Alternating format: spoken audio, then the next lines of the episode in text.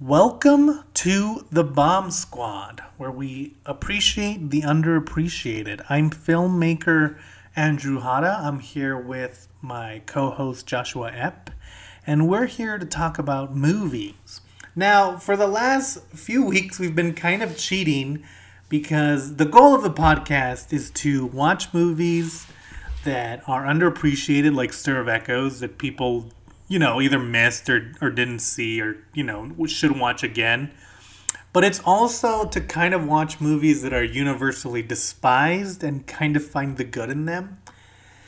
And uh, and that's mostly because I feel like most film criticism is terrible. Like if you look at film Twitter, half the half the things are like, "Hey, what's the worst movie you've ever seen? What was the last time you walked out of a out of a uh, movie theater. What what what's the worst movie of 2020? And it's like that's boring. It's boring to talk about bad movies, especially like you know, like a movie like Josh. What's a terrible movie? Let's do the thing that we're trying not to do. Like if you look at a movie like I don't know, off the top of my head. Be cool. Be, be cool. cool yeah. Yeah. Be cool. If you look at Be Cool, it's like, okay, this is why this movie's bad. Um, but it's clearly trying. It's like clearly not trying to be bad. Like nobody, nobody's passion project was Be Cool, you know. but I feel like even Be Cool, like Be Cool, has a pretty awesome performance by The Rock, even if it's shaded in terrible film. And it has a pretty good funny joke about only being able to say the F word one time in a PG 13 movie. So go watch the first yeah. five seconds of Be Cool and then turn it off. But yeah, that's funny because that's the only thing I can remember yeah, about that movie too. being good. I'm like, no, that's a good joke, you know, and then the rest just washes over me. Yeah. Yeah. But um, yeah, and that's the point is to kind of find movies like if a movie's bad, like we're still gonna try to find the good in it. Um, and we've been kind of slacking on that. Like we did, we came out of the of the gate hot with Freddy's Dead, and, then we kind of stopped trying because we were just watching good movies. But we're back, and we've decided to do something that we hadn't done ever so far. We do it in real life, but not here. We uh, we picked a movie that neither of us had seen before that's universally panned, and we're gonna try to find the good in it.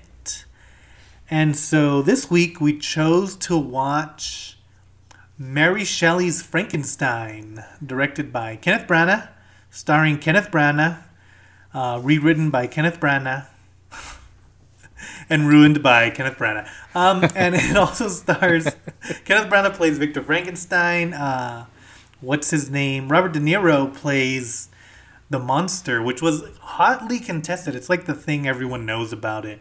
Um, is that Robert De Niro played Frankenstein and or Frankenstein's monster, even though he does declare at the end that he's the son of Frankenstein. So technically, they would have the last, same last name.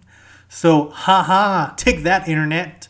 Um, and then Helen, Helena Bonham Carter plays Frankenstein's wife, which we'll get into. Josh is going to explain what the movie is about. It's about Frankenstein, the man, having a bit of a time of it.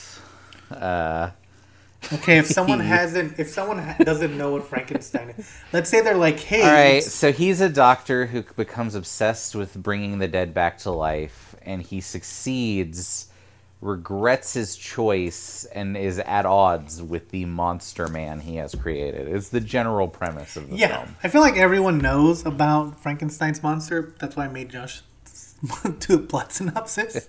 uh, I, Josh, have you ever read the book? No. I've no. never read the book either, but I have watched the Wishbone episode, and I feel like that's kind of the same thing. I also like I've I like Young Frankenstein. That's yeah, I've seen that's Young. My only. Well, and I I love the Universal horror movies. I actually did a Universal horror movie myself called The Hound. Go check it out. It's on YouTube. I'll put a link in the description. But yeah, I mean, I had never really. I don't know. I I never really like connected to the story of Frankenstein, so I never like wanted to read it. Um, also, this movie was made after Bram Stoker's And then I feel like You should just re-say that again because you kept calling him Bram Stoker. what's his name? Bram Stoker? There's no R. Oh, I didn't- You're didn't thinking of. Stroker and Hoop, the uh, the Adult Swim show from like 12 years ago. I'm thinking of Stroker, that movie with that girl I like, whose name I'll never be able to pronounce. Oh, the one from Alice in Wonderland. I just saw that movie recently I'm cutting this out. on drugs, don't give a shit. and it, it was fine. Yeah, Um, that's how I felt, and I wasn't on drugs. So that's our review of Stroker. Um, no, okay. So this movie was made after Bram Stoker's Dracula, directed by Francis Ford Coppola. It was supposed to be directed by Francis Ford Coppola, but he kind of stopped so that Kenneth Branagh could make it. Um, and it's He like produced produced, it, it. though, Yeah, so, it, it yeah. almost feels like I know that it was kind of marketed as an almost sequel, like they were trying to do like a Universal horror pictures cinematic universe, and you kind of felt that if this movie had succeeded, they would have moved on to like H.G. Wells' Invisible Man or something like that. But it did not succeed. It was universally panned. It made it bombed in the box office, and I feel like it didn't do it for the reasons that people say, but it should have done it either way. But and if you look, like I looked at the trivia, and the only real trivia is like uh, it was written by Frank Darabont, who created The Walking Dead. Well, he did the TV show. He also wrote Shawshank Redemption and The Mist, and he he wrote this script, and then he got in fights with Kenneth Branagh, and he's disowned the movie. And then Francis Ford Coppola produced the movie. Then he got in fights with Kenneth Branagh, and then he disowned the movie. So there seems to be one. There seems to be a common link as to why people don't like this movie. But um, Josh, what were your first thoughts about? See, that is interesting though to me because when I hear about like this like a super contentious director like David O. Russell or something, it's like oh he gets in fights with everyone and people like hate him and won't work with him again. But you can clearly see his like passion on screen. You know, like even if you dislike whatever movie of his you're watching, you can kind of see like what he put into it. But with this movie, it's like. Oh, it didn't seem like anyone was passionate about this. like, Yeah. like it seems very. I think the biggest problem, um, like overall, I mean, there's a lot of like little problems, obviously, but is that it's not like I had just seen Bram Stoker's Dracula, and it's not like the best, but it is kind of like scary and unnerving. This movie never really. It seems like he didn't want it to be a horror movie so Yeah. much as like kind of a whimsical adventure romance that just happens to have like a monster in it. Well, Um, and, and I kind of agree with what you're saying in a similar way. We're like, okay, and I don't want to spend the whole day talking about Bram Stoker's Dracula. And at the end, we'll get to the good things in this movie, but let's talk about the bad things because there's a lot. but yeah, I do kind of feel like the movie, other than not being scary, it also like wants to be like. If you watch Bram Stoker's Dracula, it's grand in a way that like the sets are huge and everything. And, but like the also the action's grand. Like you see, even when Dracula comes out and you see his shadow is like a different interpretation of what Dracula is like. It's like his inner monologue almost. Um, that's like creepy and scary. Like this movie doesn't have anything like that, and it's but it does have like really sweeping music all the time, even when they're just sitting there Yeah. talking. it feels like it wants to be this grand thing, but the story isn't that. Like the story is grounded, and so it's like constantly at odds. Where every time I heard the music, and the music's not bad, it just never fit any of the scenes that it was supposed to, and it's such a weird like it's such a weird take on it.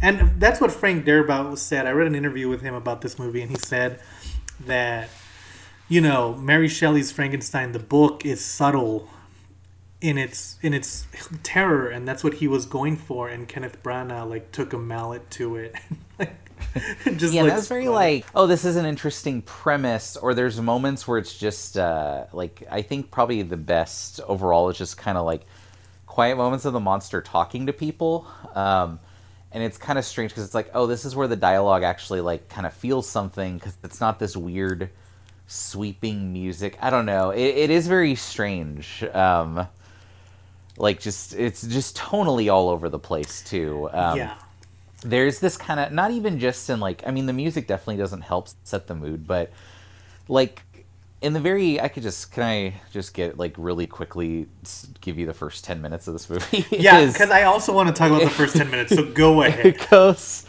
it goes from this it's it's one of those big opening like text narrations talking about this ship that wants this the explorer who wants to reach the north pole and then it cuts from that text narration to the ship itself like kind of crashing into icebergs and stuff like that. And this big sweeping thing the ship crashes and then they and then they have this man who's running towards the ship from like the arctic like ice flows and is like you have to help me kill him. And uh, you find out right away that it's victor frankenstein you know and he starts telling his story and then it cuts to him 30 like yeah, i don't yeah. even I, it's like he's a child. Right. and it cuts to like it tells you the year. And you so you know it's like earlier because he's a child. And then it's just this like one minute scene of like here's your new sister victor. And then it cuts to 20ish years later. Right. and then it immediately cuts to three years later. And then it cuts to like a year later. Like it's it's it just smash cuts all over this guy's life. Like I don't know. It's very bizarre. It's almost like all of this was in the book, and they were like, we have to include all of it, but we don't really have time, so let's just cram it in.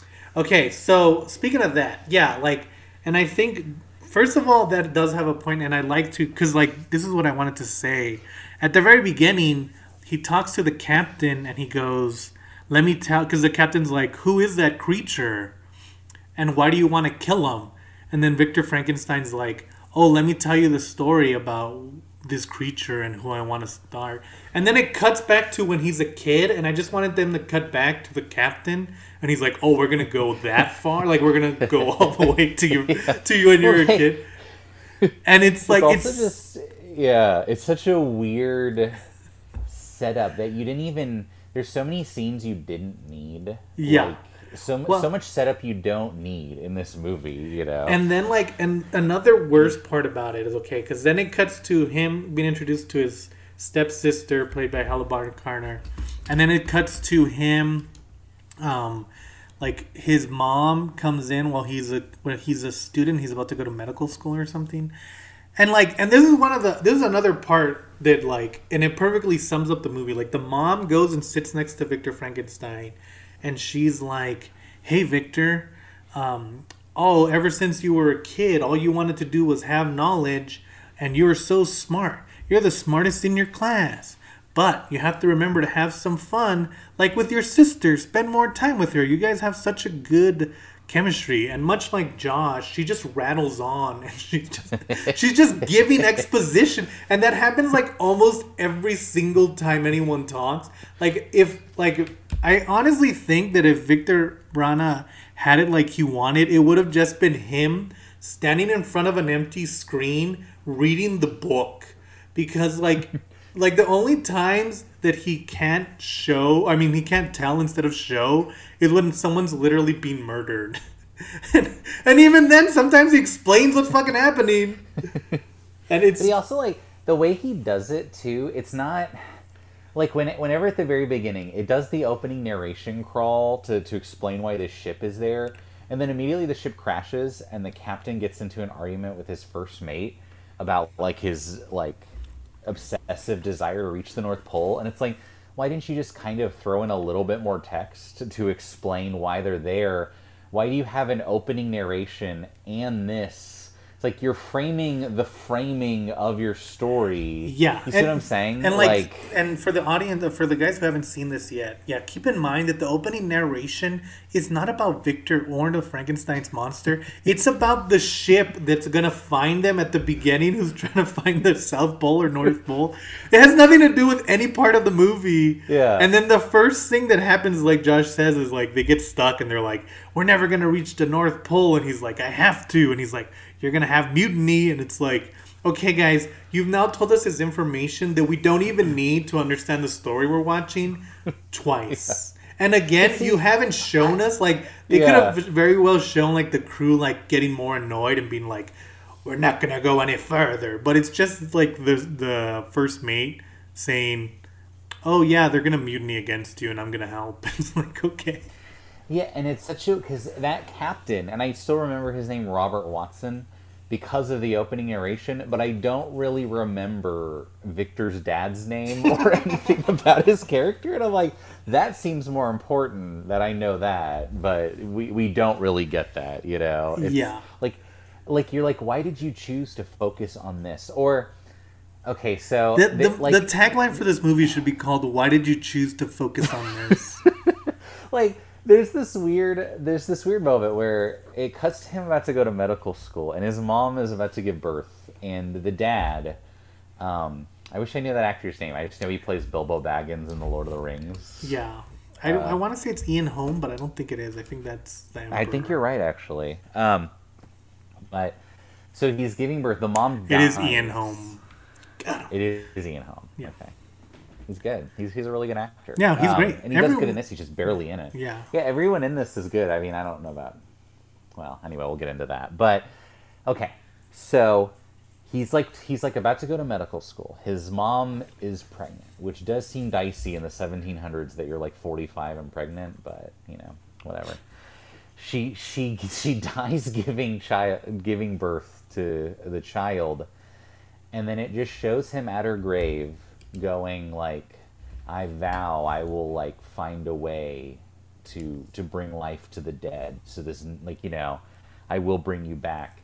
And it's like this it's like oh this is the defining moment of his character you know? It's like him standing over her grave. Right. and it, it's, it works okay. The very next scene is him like setting up for like his experiments that he plans to do and like but like laughing and joking with his sister about it like he's not even grieving for more than one scene before he's like I love my sister. I think I think I want to have sex with her. Yeah. Like it's such a jarring shift to where it's like you don't even make him sad for for like the movie until I don't even like it's just such a like you know it, this should be this weird like oh this melancholy where he can never truly be happy even though he cares for other people. But it really doesn't come across that way. He's just kind of like well that sucks that she died anyway. And I think one of the well, and first of all, let me just say the scene where the mom dies is like one of the best shot scenes because it's like close up in these weird wide angle lens, and it's kind of unnerving, and you're like kind of thrust into the into the delivery as you know something's wrong. Um, but yeah, like immediately afterwards, he's like okay with it, and I think that's the problem. Like if you look at a better movie like The Prestige. Hugh Jackman looks like he's obsessed. Like even though he does joke around and he's like a likable character, he comes off as obsessed with Kenneth Branagh never really comes off as obsessed with anything, you know? And so it's hard yeah to he, like kind of just comes across as just kind of like mildly annoyed by things Yeah. you know he's yeah and I think it's also due to the fact that the movie's just rushing through the whole thing, even though it Yeah. it feels like every scene lasts forever.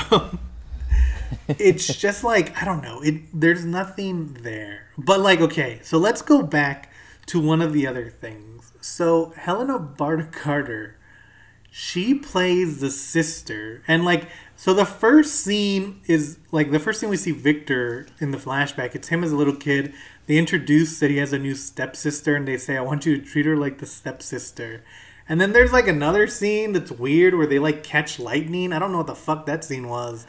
But then like the next scene after his mom dies, it's them like at a party and uh and he, he takes like they're dancing, he takes her away and then she's like kissing him and I'm like, "Wait, isn't that her sister?" And then he goes, First you were my sister. now I want you to be my wife." And I don't know if in the book they were brother and sister. And obviously, back in the time, maybe it wasn't as big a deal to marry your sister. But we're not watching a movie that was made back then. We're watching a movie now. And clearly, no other fucking um, Frankenstein story has not only decided, like, they've all skipped that part. And it feels like this movie not only doesn't want to skip that they're brother and sister, but it wants to really reiterate. Because when he asked her to marry her, she she he says that thing about first my sister, now my wife, and she goes like, "But I'm your sister." And it's like, why do you keep reminding me of this? yeah It's such It's a not, like- weird it- choice. it- it is a very weird because it, it's like it's a joke. Like the Royal Tenenbaums, that's kind of a joke. Is that even though she's not a sister by blood, they grew up together. So of course everyone finds it weird. Right. And this movie just kind of like takes it as a fact that he would want this, and it's like a normal. It's it almost like paints it as like no no his normal life is wanting to sleep with his sister. It's his experiments that are crazy. And I think you know? even someone at one point says, "Why don't you Why don't you fuck your sister?" or Something like that. One of the old ladies is like, "Why don't you spend more time with your sister? You know you guys like each other." It's like, but why? Why do you call her your sister all the time? yeah, it's very, it's very weird. Um, they also do what I thought was another setup after that. I was like, all right, they had to get through all his backstory, and now they're gonna get, like, here's what they want to focus on because they make a big point of once he gets to college, he's kind of like calling out the. We spend so much time in college, by the way. There's yeah, so many they, scenes. In the very first scene, they like introduce here's his like schoolyard chum, here's his schoolyard bully, here's this, here's these like different professors. And then you do not see her interact with most of these. Like, I do not think the bully is in another scene. Yeah, and I know the friend Like, comes back anytime they need another man to like tell Victor something, but they Yeah. like you don't see half those people. I don't even think the teacher he yells at comes back until like he because he talks to John Cleese after that. John And- Cleese, yeah. is the. I also don't know if this is part of the original uh, Frankenstein, but in this one, it essentially the reason John Cleese takes him under his wing is he was doing the same like experiments to bring the dead back to life, but was kind of like, oh, they went too far, so I stopped it. So it's not like like it almost takes away from the character that it's like, oh, he didn't like become obsessive and then learn this. He just found another guy's notes and was like, yeah, let's do this. You know, you know? Yeah, and it's- weird, right? Yeah, because I saw, and I don't, I don't like um, Max Landis because he's problematic. But he made like another movie about Victor Frankenstein, and it's also not very good. But in that movie, like it kind of shows him like experimenting with like animals. He tries to bring like a dog back to life, or even like in The Fly when they're like, there's always that. Oh, we're gonna try it on this little thing first. Like in The Fly, he brings like a he, he transports a, a dog, you know, or a monkey and then um but there's none of that in too. this it's just like them talking about about how they can do it and like some of the doctors being like don't do it and then yeah the dog is from part two. I shouldn't have said that. I just cut off myself. Um, and then the then john cleese is like yeah we can do it. And then they just kind of do it. Like there's no like fun and i i mean like in a horror movie that would be the fun like seeing a grotesque thing come back to life. It's just like they're just sitting around talking about everything. and it was like I don't know if that friend is in the book, but I think that friend was supposed to be Igor because he kind of helps a little bit, but I don't know. Everything is just so like cut and dry in the most boring way. And again, you don't see like he doesn't create the monster for about I think it's 48 minutes before the monster is introduced into the movie. And it's like so you're spending a lot of time in medical school just like watching these people talk about the merits of of bringing someone back to and, life. And they did kind of the letters with his sister. I mean, this the romance with the sister is mostly what the movie ends up being about. Like if you Yeah. kind of follow it as the through line, because yeah, the monster does show up and is kind of like you know a problem, but it's always about the sister in a way. you know? Yeah, it is like, and I, you know, I think in the book, I know that the sister is more of a character than, especially the first movie. I don't even think. Well, I mean, the love interest. I don't even think in the first movie the love interest is like given that much time. But um, but yeah, this is mostly about how much Victor wants to uh, franken the sister. and also it, it's always weird to me like because in you know in most movies where you bring someone back to life and even in this movie eventually you're like bringing back someone that you want to like return from the dead you know like in the fountain if you've ever seen the fountain hugh jackman's trying to save his wife from dying or he wants to bring her back from the dead once And she the fountain is so good. yeah, the Fountain was good, and it's also kind of a Victor Frankenstein movie. But anyway, um, but yeah, you see like their obsession, but their their obsession is based around one person. Where in this one, his obsession is just about ending death, not specifically for any reason, because his mom's already dead. it's just like, oh, I want to bring people back to life just to prove I can do it. But also, I don't care that much about this situation. like, I think it's like Victor Frankenstein. He doesn't have any clear motivation. Like, yeah, he's motivated to bring his to end death because his mom died. But it's such like an abstract thing, you know.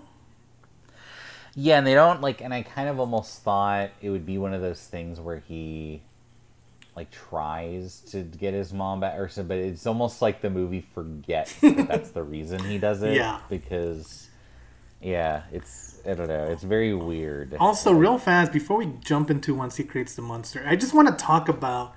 There's this scene at the beginning where they're like in the in the mountains, and I mentioned this a little bit before, but then they see a rain cloud and they're literally like freaking the fuck out about this rain cloud and they're like running from it and they're like oh no! And like one of them has a baby and they're like what are we gonna do? So victor like makes like a lightning conductor and like lays a piece of leather on the ground and they all sit down and hold hands.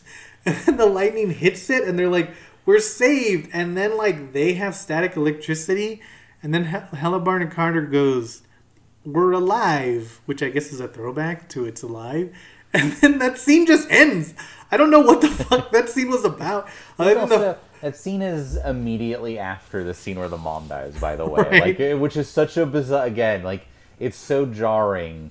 Like that scene on its own is is bizarre, but the fact that it's immediately after "Mother, I will avenge you," you know. Yeah, and it's also so the weird. scene. I think it's the scene where they they set it up by saying you should spend more time with your hot sister.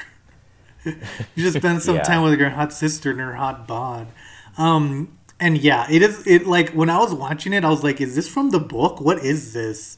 Because I know in the book they don't use electricity to bring the monster back to life, and in the movie, this is kind of like, "Oh, look, they're using, they're setting up that they're going to use electricity."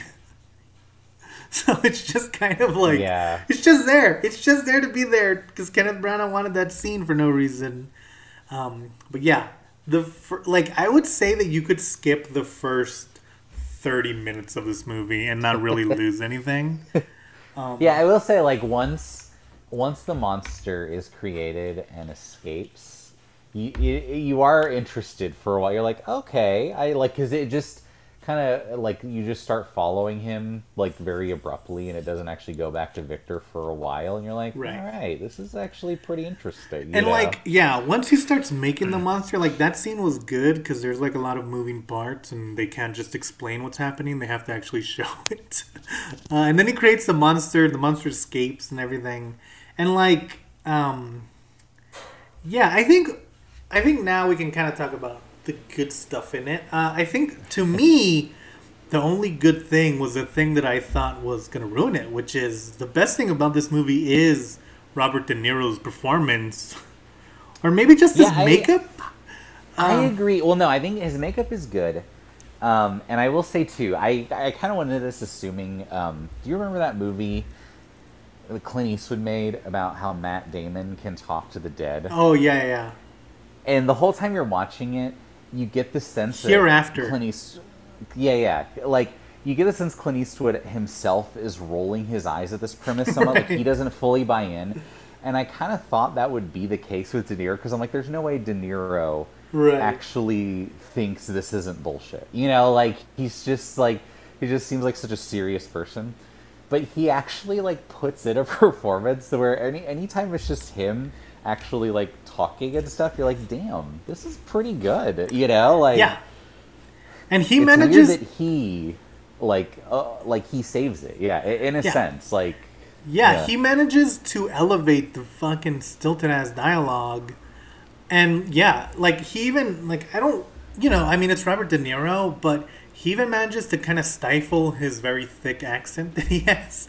And so you don't think like my biggest fear was that you're gonna go in and Frankenstein's monster was gonna have like a thick New York accent, you know? But no, he just yeah. sounds kind of like I mean he sounds like a man, but he doesn't have any distinguishable accent.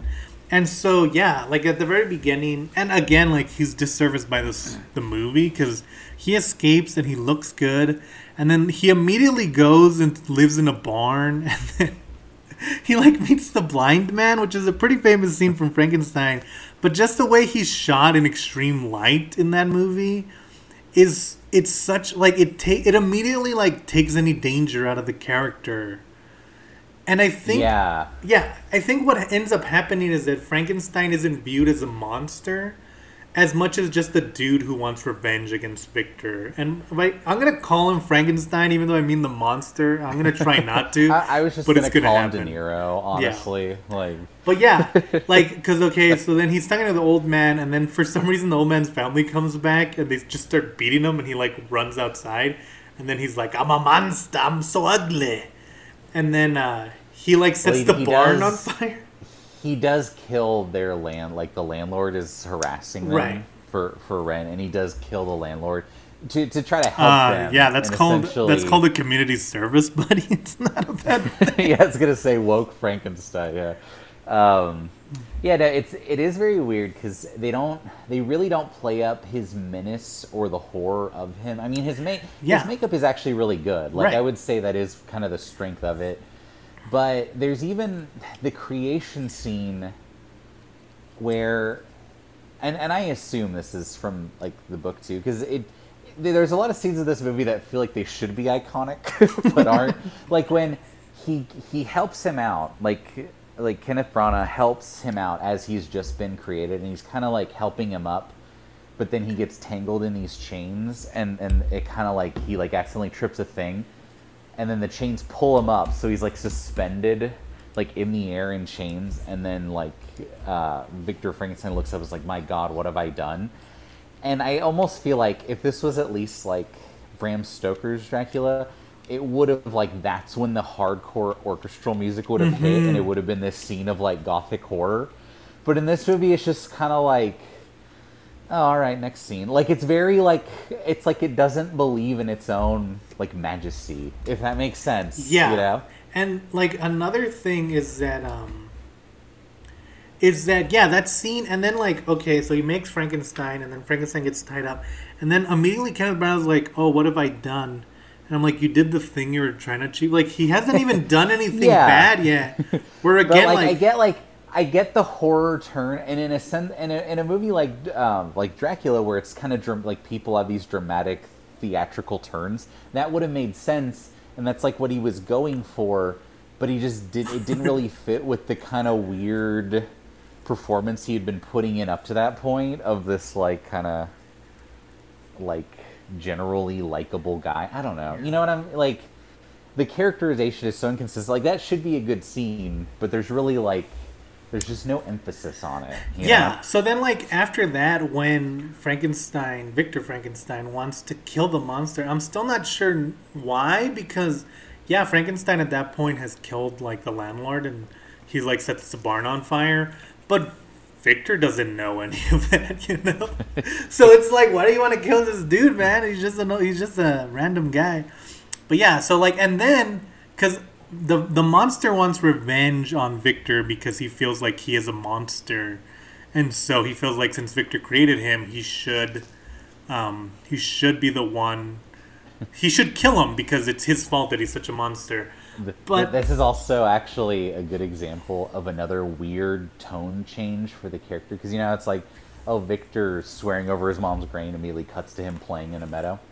This one it cuts from him swearing to murder Victor Frankenstein and burning in a barn to him like quietly playing a flute in the woods and being like oh don't be scared of me child like like the Right. like he's not and he realizes after it's like Frankenstein's son you know but or his brother but uh he's like super like oh no no I'm I'm I'm an okay person you know? It's like you just burned down a barn and sweared like murder. You've you know? Killed like it's just you've killed two people, Frankenstein. like I just don't understand like and here's uh it's frustrating you know? Um, speaking of that, like, okay, so Victor, Victor burns down the house, and then all this stuff happens, and then it cuts to, I mean, Frankenstein's monster. Now I'm just purposely getting them wrong. Hold on, I'm gonna start that again. the monster, the monster burns down the house, and then like he meets the son, but then it cuts to, to Victor getting married to the sister. And then there is a very long, unexpected sex scene. no, Between- no, that was. Uh, or is that closer to the end? I also know because this is the strange thing is that it cut, and this is again just just totally jarring in tone. Frankenstein does Frankenstein the monster shit. I'm doing it. Yeah, it's hard Um, not to. Damn De- you, pop. Niro. De Niro inadvertently frames like the maid or something for like the death of the brother, and then he shows up at Victor's house. Right. Is like, hey, meet me on the ice flats. Well, we'll where we'll duel to the death or something. Like it's a very it's a very weird setup for a scene. Uh, but then they actually go and he kind of um, captures him, and then he takes him to like this little like like cave that where he's living. okay, no, hold on, hold on. one of the better scenes. Let because I want to talk about the introduction, then you can get back to it. First of all, when he like gets Victor, he like flips him around, and yeah, we kind of cover, we kind of jumped over the brother and then the and then the sister dying, or their like friend dying, but also it didn't matter. So anyway, he like he flips over, Well, sure. he flips over Victor to tell him, and like he grabs him, he turns him around, and there's like lightning behind him. And it's like, yeah, that's really cool. If only you guys hadn't shown him in direct sunlight for the last two scenes. and then, so yeah, he tells him, like, go meet me at the salt flats. And this is my favorite scene in the entire movie Oh, because by far, it's so, where they debate. No, like the no, no, no. before Oh, that. you mean Be- where they fight? yeah, because okay, Victor our Victor is in the snow, and then the monster jumps at him in slow motion, and then he, because I guess Kenneth Branagh doesn't know how to do action, he lands in front of him, and again it's still slow motion. He lightly pushes him in a very awkward way, and Victor f- slides down an ice slide that I guess the monster has made for him. It almost It's like looks the Mario 64 level Yeah. where you're racing the penguin. He just zips right into the cave. he goes into the slide, and I was like, that looks pretty fucking fun. I'm not gonna lie about it. it's baffling because like you just come off of Victor getting turned around by the monster and De Niro like threatening him, and it's a very effective scene. And then it cuts to Frankenstein jumping like a dummy, and then landing and lightly pushing him, and then they both slide down. An ice slide like it's the fucking Goonies. It's the funniest. to uh, like later, and this is also because it does, it does put me in mind of near the end of the film. They very briefly tussle over uh, Elizabeth, the sister, and it's the most like you're in a high school play, and the the, the action says like this needs to be a fight scene, but no one you know no one wants to hurt each other, so it's the most like. Oh, we kind of shove and push each other a little bit to give the sense of a scene, you know. Yeah. It, it, it's it's like bizarre, like how little effort is put in for what sh- should have been the climax. But but no, okay, that that is a funny scene. But the scene after it is legitimately good because it it's them discussing like Frank like the the monster's nature, Right. You know, Yeah. and like how he has the memories of the dead in him. And he is like shrouded in shadow, which is again like this would have worked so well if we hadn't seen him in full sunlight for every other scene up till now, you know? Um, it's a great scene. But then it basically goes from he's like, listen, I'm going to kill you and your whole family unless you make me Bride. um, a- The a bride of Frankenstein, Yeah, guys. you, you need to you need to bride me up. Um, he wants a bribe of a bride. and then the next scene Josh, is like, Josh, Josh, yeah, Josh. He wants a bribe of a bride. I I heard you. I, I heard you say it. Um, the next scene is him fighting with his soon-to-be uh, sister wife, and then he's like, "Oh, I, oh." Uh, De Niro shows up with the body of the servant who died. Is like, "Make her." He's like, "No, I'm not going to use her. That's immoral." He's like, "Why do you care? It's a dead body. We just debated this." Yeah. And then he's like, "No, get out of here." Another good Get out of here. another good point by Frankenstein's monster. He's he's two to one. yeah, no, he, he he's definitely morally in the right in, in most of this. But then it cuts from this weird like I refuse to do it and then it's just kind of like, well, let's just get married while he's threatening to kill us. Like it's like the next day. Yeah. There's like yeah. time for our super like sexy honeymoon, you know. And like And it, that, that's where the super drawn out like romance scene happens. Yeah, it goes from them getting married, and then I was like, okay, I'm still not into this relationship. I don't know why you guys think I would be, Kenneth Branagh. And then it's like, oh no, now we're gonna fuck. For so long. And I'm not like, I don't know, I always kind of feel that most sex scenes are gratuitous. Uh, but this one, especially because it doesn't add anything, it doesn't like matter, and also that's his sister. So, in no way, in no yeah, way. because it's it's in the same like um and I, I'm gonna keep comparing this to Bram Stoker's Dracula, where every sex scene in that is super overdrawn and like, um, like heightened, but so is all of the violence and everything. So it's like, you know, this fits, but in this movie, it's so out of place. Like, it's more explicit than almost all the action and like, Right. violent scenes. You know, Yeah, and also like again, comparing it to Bram Stoker's Dracula, like Bram Stoker, like Coppola when he made that movie, he's clearly like he wants it to be a horror movie, but above that, he does want it to be sexy, and like every scene, like every character is like handsome or attractive in one way or another. So like it kind of fits with the tone of being over the top. Because it's like, oh yeah, everything's sexy in this movie. Where this movie is not sexy. It's it's like very point point blank. So to have like a weirdly sensual sex scene in the middle of it, again with a brother and a sister, I'm never gonna drop that. Um, it's such a weird, it's such a weird case. I don't It's understand. in uh, in the Brotherhood of the Wolf, the villain was the the nobleman who wants to sleep with his sister, and this Yeah. time it's the protagonist. And he was a bad guy, yeah. Brotherhood. If you want to go see some fun sex scenes, go watch Brotherhood of the Wolf because you'll see the best transition. Go listen to our episode to find out about that. Um, our podcast episode because I tried to do it on YouTube and YouTube was like, "Don't even dare post this."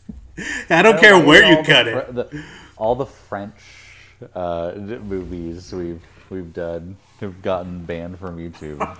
Yeah, don't How don't make that? don't make movies about France. But yeah, so yeah, back to the movie. uh, yeah, so then like, and again, immediately after they have sex, there's another really good scene where they're they know that Frankenstein's monster. I did it right this time, guys. Um, is it's there. Um, but I have a friend who's named Corey who I did an interview with.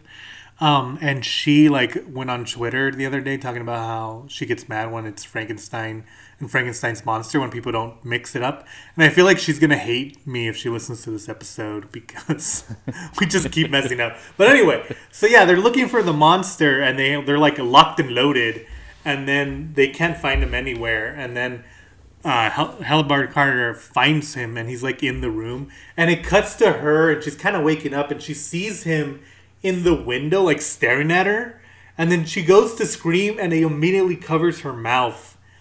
And that's that's the best thing that happens in the movie because it's so well done and it's almost like did Francis Ford Coppola just come in for this one day of shooting and just shoot this one particular moment? Because it doesn't match up with anything else. It's so stylistic and well done where the rest of the movie is not that at all. It's almost like they just filmed a play yeah, there's even um. Okay, so that scene he he tears out her heart. Oh yeah, and then he tears out her heart. I'm sorry. I was so like I was so excited by that scene that I completely forgot that stuff happens afterwards. yeah, because I, I read he's like he tears out her heart. He's like, "Ha, got ya." And then he kind of comically just flips her body from the bed onto the floor. like it's such a strange. Like well, you already tore out her heart. I do not understand Yeah, why and then had to flip the body like a dick. I do. like Frankenstein's also inconsistent because sometimes he cares and sometimes, but he's also holding her heart and it pumps. And again, it's like, who's this for? Like, you can't get schlocky now, guys. It's too late. Um, but yeah, and then here's another thing that I wanted to talk about. So okay, so she dies, and then Frank Victor wants to bring her back to life. Frankenstein's monster thinks that it's for him, but it's not. It's for Victor, and he brings her back to life. And Carter, I mean, she's great. She's a great actress. but you almost feel like the only reason Kenneth Branagh got her was to do this part as the the bride of Frankenstein because she does not have a character up until this point. Like her whole character is just looking wide eyed.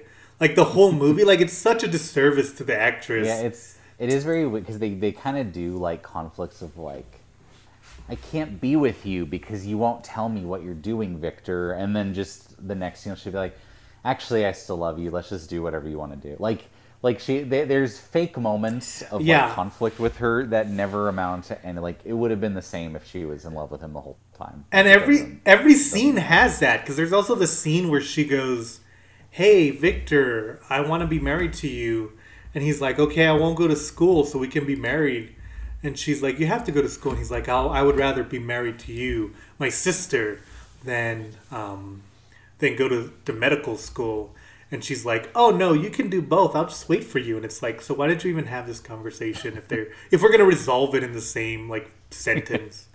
But yeah, so and not only that, okay, so it's like okay, well they got her to play um they got her to play the the bride of Frankenstein and she is a good character actress so she could pull it off. And she's literally the bride of Frankenstein for like maybe 3 minutes. Like she does nothing as a bride. She looks cool, but like again, there's just nothing for her to do like and and see there is like i don't know and it's this is another frustrating like the chain, like the scene where he pulls him up on the chains. And this one the scene of him like dancing with her half alive body and being super happy should be played as like super unsettling. And it should just be this like like thing. But it like the movie doesn't really go far enough to do i don't it's kind of Yeah. like immediately the monster shows up to be like she's mine. He's like no give her back to me. And it's like it almost like it's like the movie wants you to be like look he's trying to take her away. It's like well no that's this is bad for everyone. Yeah, But she shouldn't be really- alive. like the dread of him dancing with her like half dead body and pretending he's like back in the field should be one of the most like like unnerving parts of the movie. You know like that that's that should be like the true horror movie scene and it's just so nothing again it's just another scene where you're like oh this this should be like a very big And- moment And I can tell not, you yeah. exactly why it doesn't work. It's because in that scene when he's dancing with her, it's completely focused on Kenneth Branagh. And it's like, no, you need to focus on the both of them and you need to show like that she's grotesque and she's like rotting her like rotting like in Dawn of the Dead, the remake, there's a scene where the guy is holding the baby and she's the baby's like a zombie. And like and like that scene is filmed in a lot of wide so you see him holding a dead baby. You see the mom who's a zombie who's chained to the room and you see the dad who's like normal and he's like you're trying to take away my family? So you can see how fucked up everything is in that scene where like if it was just a close up of the dad, you kind of like your mind will kind of forget everything that's going on around it because it's focused on what's happening in front of it. So that's why you Yeah. don't do that, and that's why you need to show how grotesque. And it's like I don't even know why because the mo- like her makeup is great. Like show it off, and like he's Yeah. he uses so many wides, and this is the time to use a wide, and he doesn't. He just focuses on himself. Yeah, it's so close. Yeah. Um, it's just such a such a baffling choice. There's actually just before that too. There's what should be, and again, this is one of those things where it's like, I could see why this should look stylish, but you didn't really frame it right. Is where he's dragging her up the stairs to do the experiment, and he has her in this super long red robe that's like Yeah. trailing, Yeah, yeah. like where they go, and it's like. I, this looks cool, but you didn't frame it right, and you just kind of gloss over it, so it doesn't like it's not very impactful. I don't know. and that's that's another thing is that I was watching that and that like that you can tell that they built that staircase specifically for the movie and they use it a couple of times, but both times the way they use it, it's a grand staircase. They just kind of point it at the staircase like head on. And like it it looks okay, but it could have looked so much better if you moved the camera to the bottom and shown how grand it was. Or you could have like had it following it. Like there's just so much you could have done. And like Yeah. it's kind of like because to me like that stuck out because everything else I think is like at least real locations are trying to be real. and um and so or try to be realistic. And so like that sticks out because it kind of does look like something out of Bram Stoker's Dracula, but they never use it right, and they never really use it at all. And it's like, Yeah, What it's is just, it's- it just lacks like there's such such a weird lack of style, even when all the ingredients are there, like Yeah. including set and costume, where you're like, I don't know how you made this unstylish, Right. know? And it's like- very, yeah, Oh, and it's like when I say it should have gone towards schlock. There's, I mean, every, when you when most people think of schlock, they think of like you know things killing, like silly schlock. But there is like Sam Raimi schlock, where it's like, and Sam Raimi's like the king of it, where it's like there's a lot of stuff in Evil Dead that should be funny because of how dumb it is, but since Sam Raimi like frames it and takes it seriously, it ends up being scary despite the fact that he had like twenty dollars to make that movie. But and like that's what I mean. Like even Bram Stoker's Dracula, it's like yeah, like there's a part where he sticks the sword into the heart of the cross and it starts bleeding. It's like that should be like ridiculous, but the fact that he's taking it so seriously, it works in the movie's favor. And this movie, not only does the realism not really work because it takes away any fear that you have, but it's it's it's so not schlocky that you're just kind of bored the whole time, even when like there's Yeah. a monster attacking. so yeah, so then after that, you know, yeah. This is where um, she comes back to life. She's like, oh no, I don't want to be a zombie. Why would anyone? And then she she kills burns herself. Yeah, she burns herself alive and then this is where they have their famous kind of push and pull tussle between the two of them right. you know where it's just completely unremarkable and then i feel like Yeah, I don't know. yeah, I don't i know. think it just cuts straight back to the captain at that point Yeah. It's- i saw this movie three hours ago and i've already completely like And I want to I want to tell you if you guys want a real version of this story where they actually go to the Arctic because Universal Movies doesn't do that. Watch Wishbone. He does it a lot better than you'd think. But yeah, yeah, it cuts back to the guy and then Victor dies and then uh and then yeah the, the the captain's like that was crazy yeah, he was That like, can't be true." no, no, no. He goes, well, that guy was a fucking liar. Anyway, back to it, guys. and, then- and so they get back the to hero it. shows up Yeah. yeah and then he's like oh my father I'm, Yeah. I'm, sad that he's dead He's like, oh, he was my father, even though I wanted to kill him. And then they set up a funeral pile. And then uh, the ice starts to break. So the monster goes to it and sets them both on fire so that they both die together. And then the guy's like, okay, now I understand that obsession's bad. I didn't get it the first time. I also kind of got lost a few times because he was telling me about a monster, but then he started talking about his sister a lot. And now I want to fuck her. I don't know. Um, and then and he's like, "Let's go home, guys." And then I wish it had ended like a sitcom, where it's like da da da da da. It should it should cut back periodically to where he's like, wait, like he's like over Kenneth Branagh as he's. He's like, wait, so wait, what what about that bully you brought up and like made a whole thing to, to mention your college bully? Oh, They he doesn't come back into the story. yeah, he should he should have been he should have been played by Fred Savage from The Princess Bride and be like, "Jesus, why are you telling me this? What's the point of this story?" It's also like it fra- the way it frames the story too is that um Victor's literally running to the very ship. He's like, "We need guns. We need to kill him now before he kills us all." And you hear the monster in the distance yelling, and they sit like the dogs get loose and chase, and he kills all the dogs. But then it just cuts to them in the cab- cabin, and he's like, "Well, no. Now I'm gonna spend two hours telling you this. It's not this this whole monster thing. Not as urgent as you think. let me let me lay it out, starting from childhood. You know, you know when we're I knew we were in for a rough time is that it cuts to the guys and they're in the ship and they're like digging in the ice, you know, like in Frozen. That's what I thought of first of all. Uh, they're digging in the ice and they're trying to like clear a path, and then it cut to Kenneth Branagh and he's almost completely in fog, despite the fact that when it cuts back to the ship, it's pure sunlight.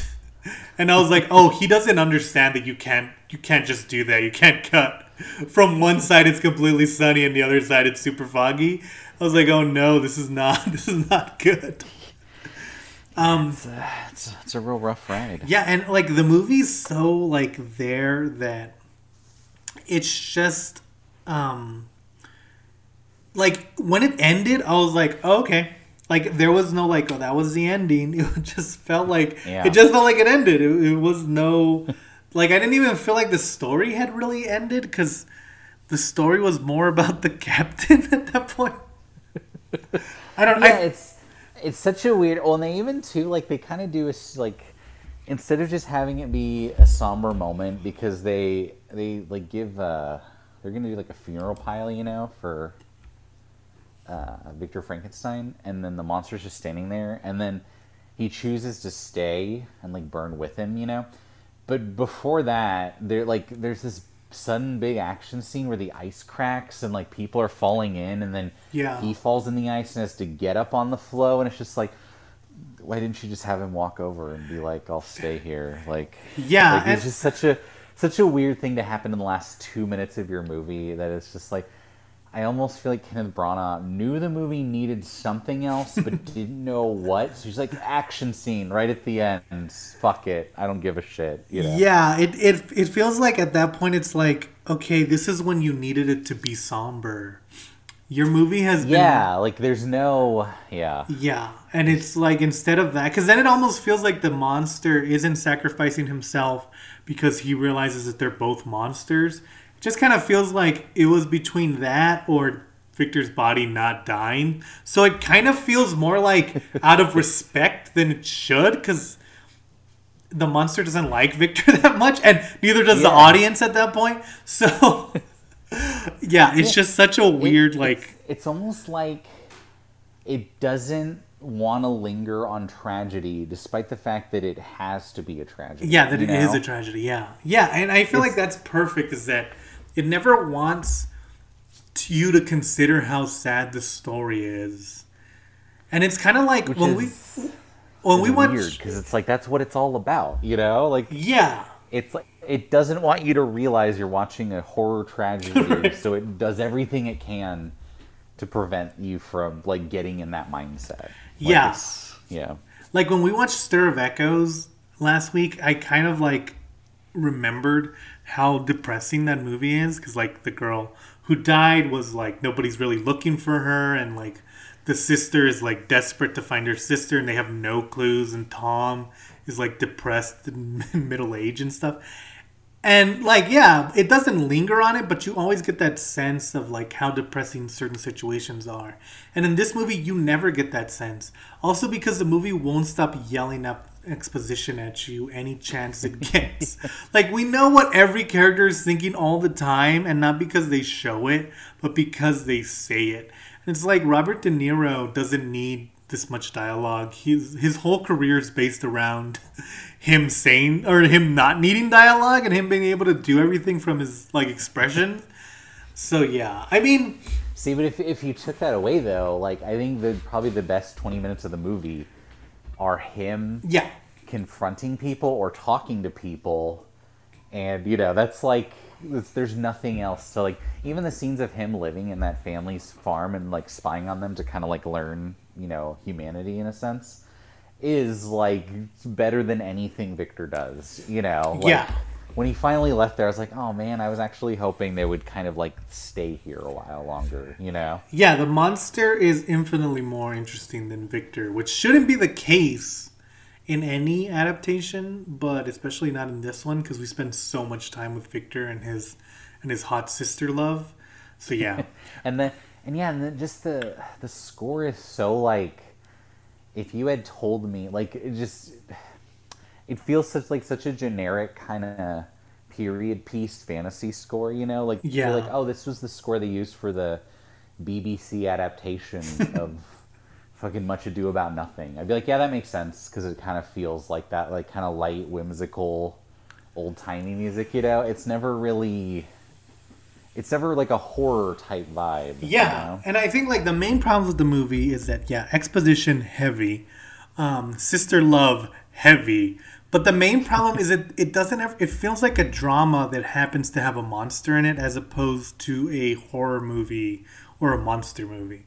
And even if they they decided that Victor was the monster and he's the main antagonist, that's fine. They could have done that easily cuz he's like in love with his sister and he's a weirdo.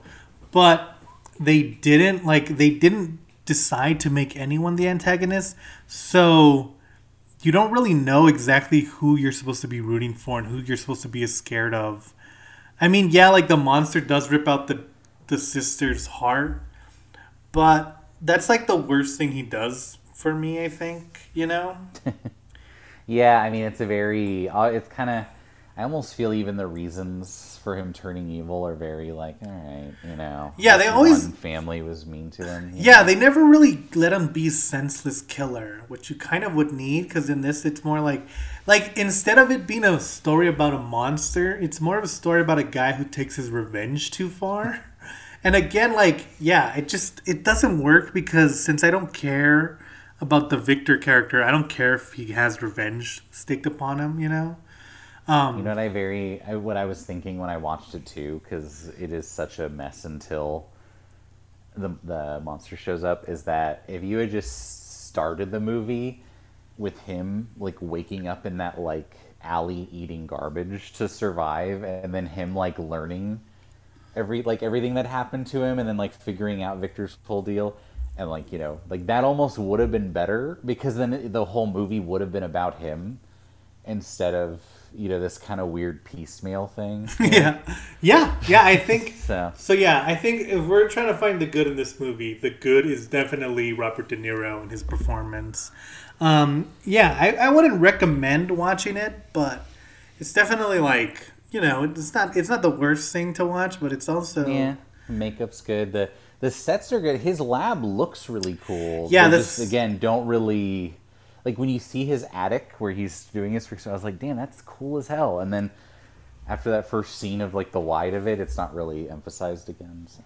Yeah, like if you, it's good to watch it to kind of see how important camera angles are. Because if you like, especially if you watch this one and Bram Stoker's Dracula like back to back, because it really like like the sets are good, the makeup is good, and it's just really the camera work in far as lighting, framing, movement that really hinders the movie because it never really like there was like a way like if you go back if you watch it and you watch the scene where the mom is being is is giving birth and dying the way that shot is so good or the scene with frankenstein where he pops up those two scenes are so good because they kind of use the camera to help tell the story and at no other point does the movie do that.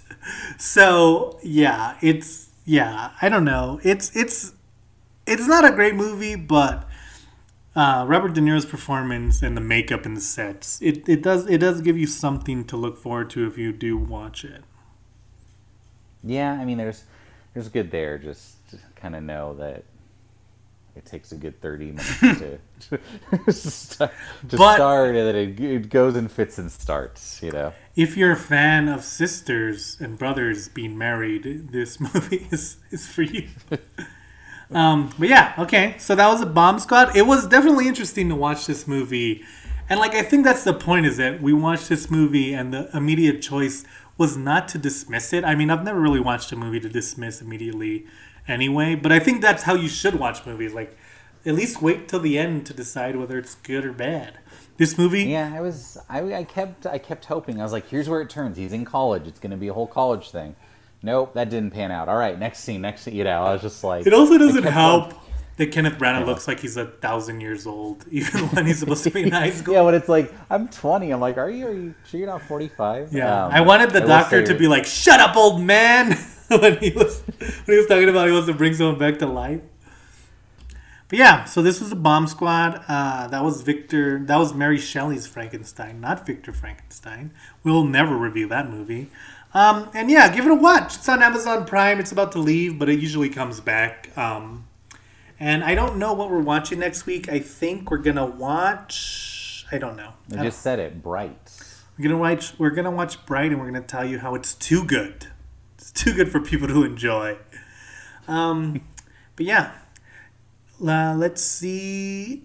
And if you guys have any ideas for movies you want us to watch and try to figure out what's good about them, or if there's movies you like and you want us to watch to prove everyone wrong, um, yeah, let us know in the comments below. So yeah, like and subscribe on our channels. We're getting more subscriptions every day, and we got a lot of we got a lot of podcast listens this week, so that was cool. Um, but yeah, this is Bomb Squad. We'll see you guys next time. I, I don't know why I said time instead of week, but whatever. All right, bye guys.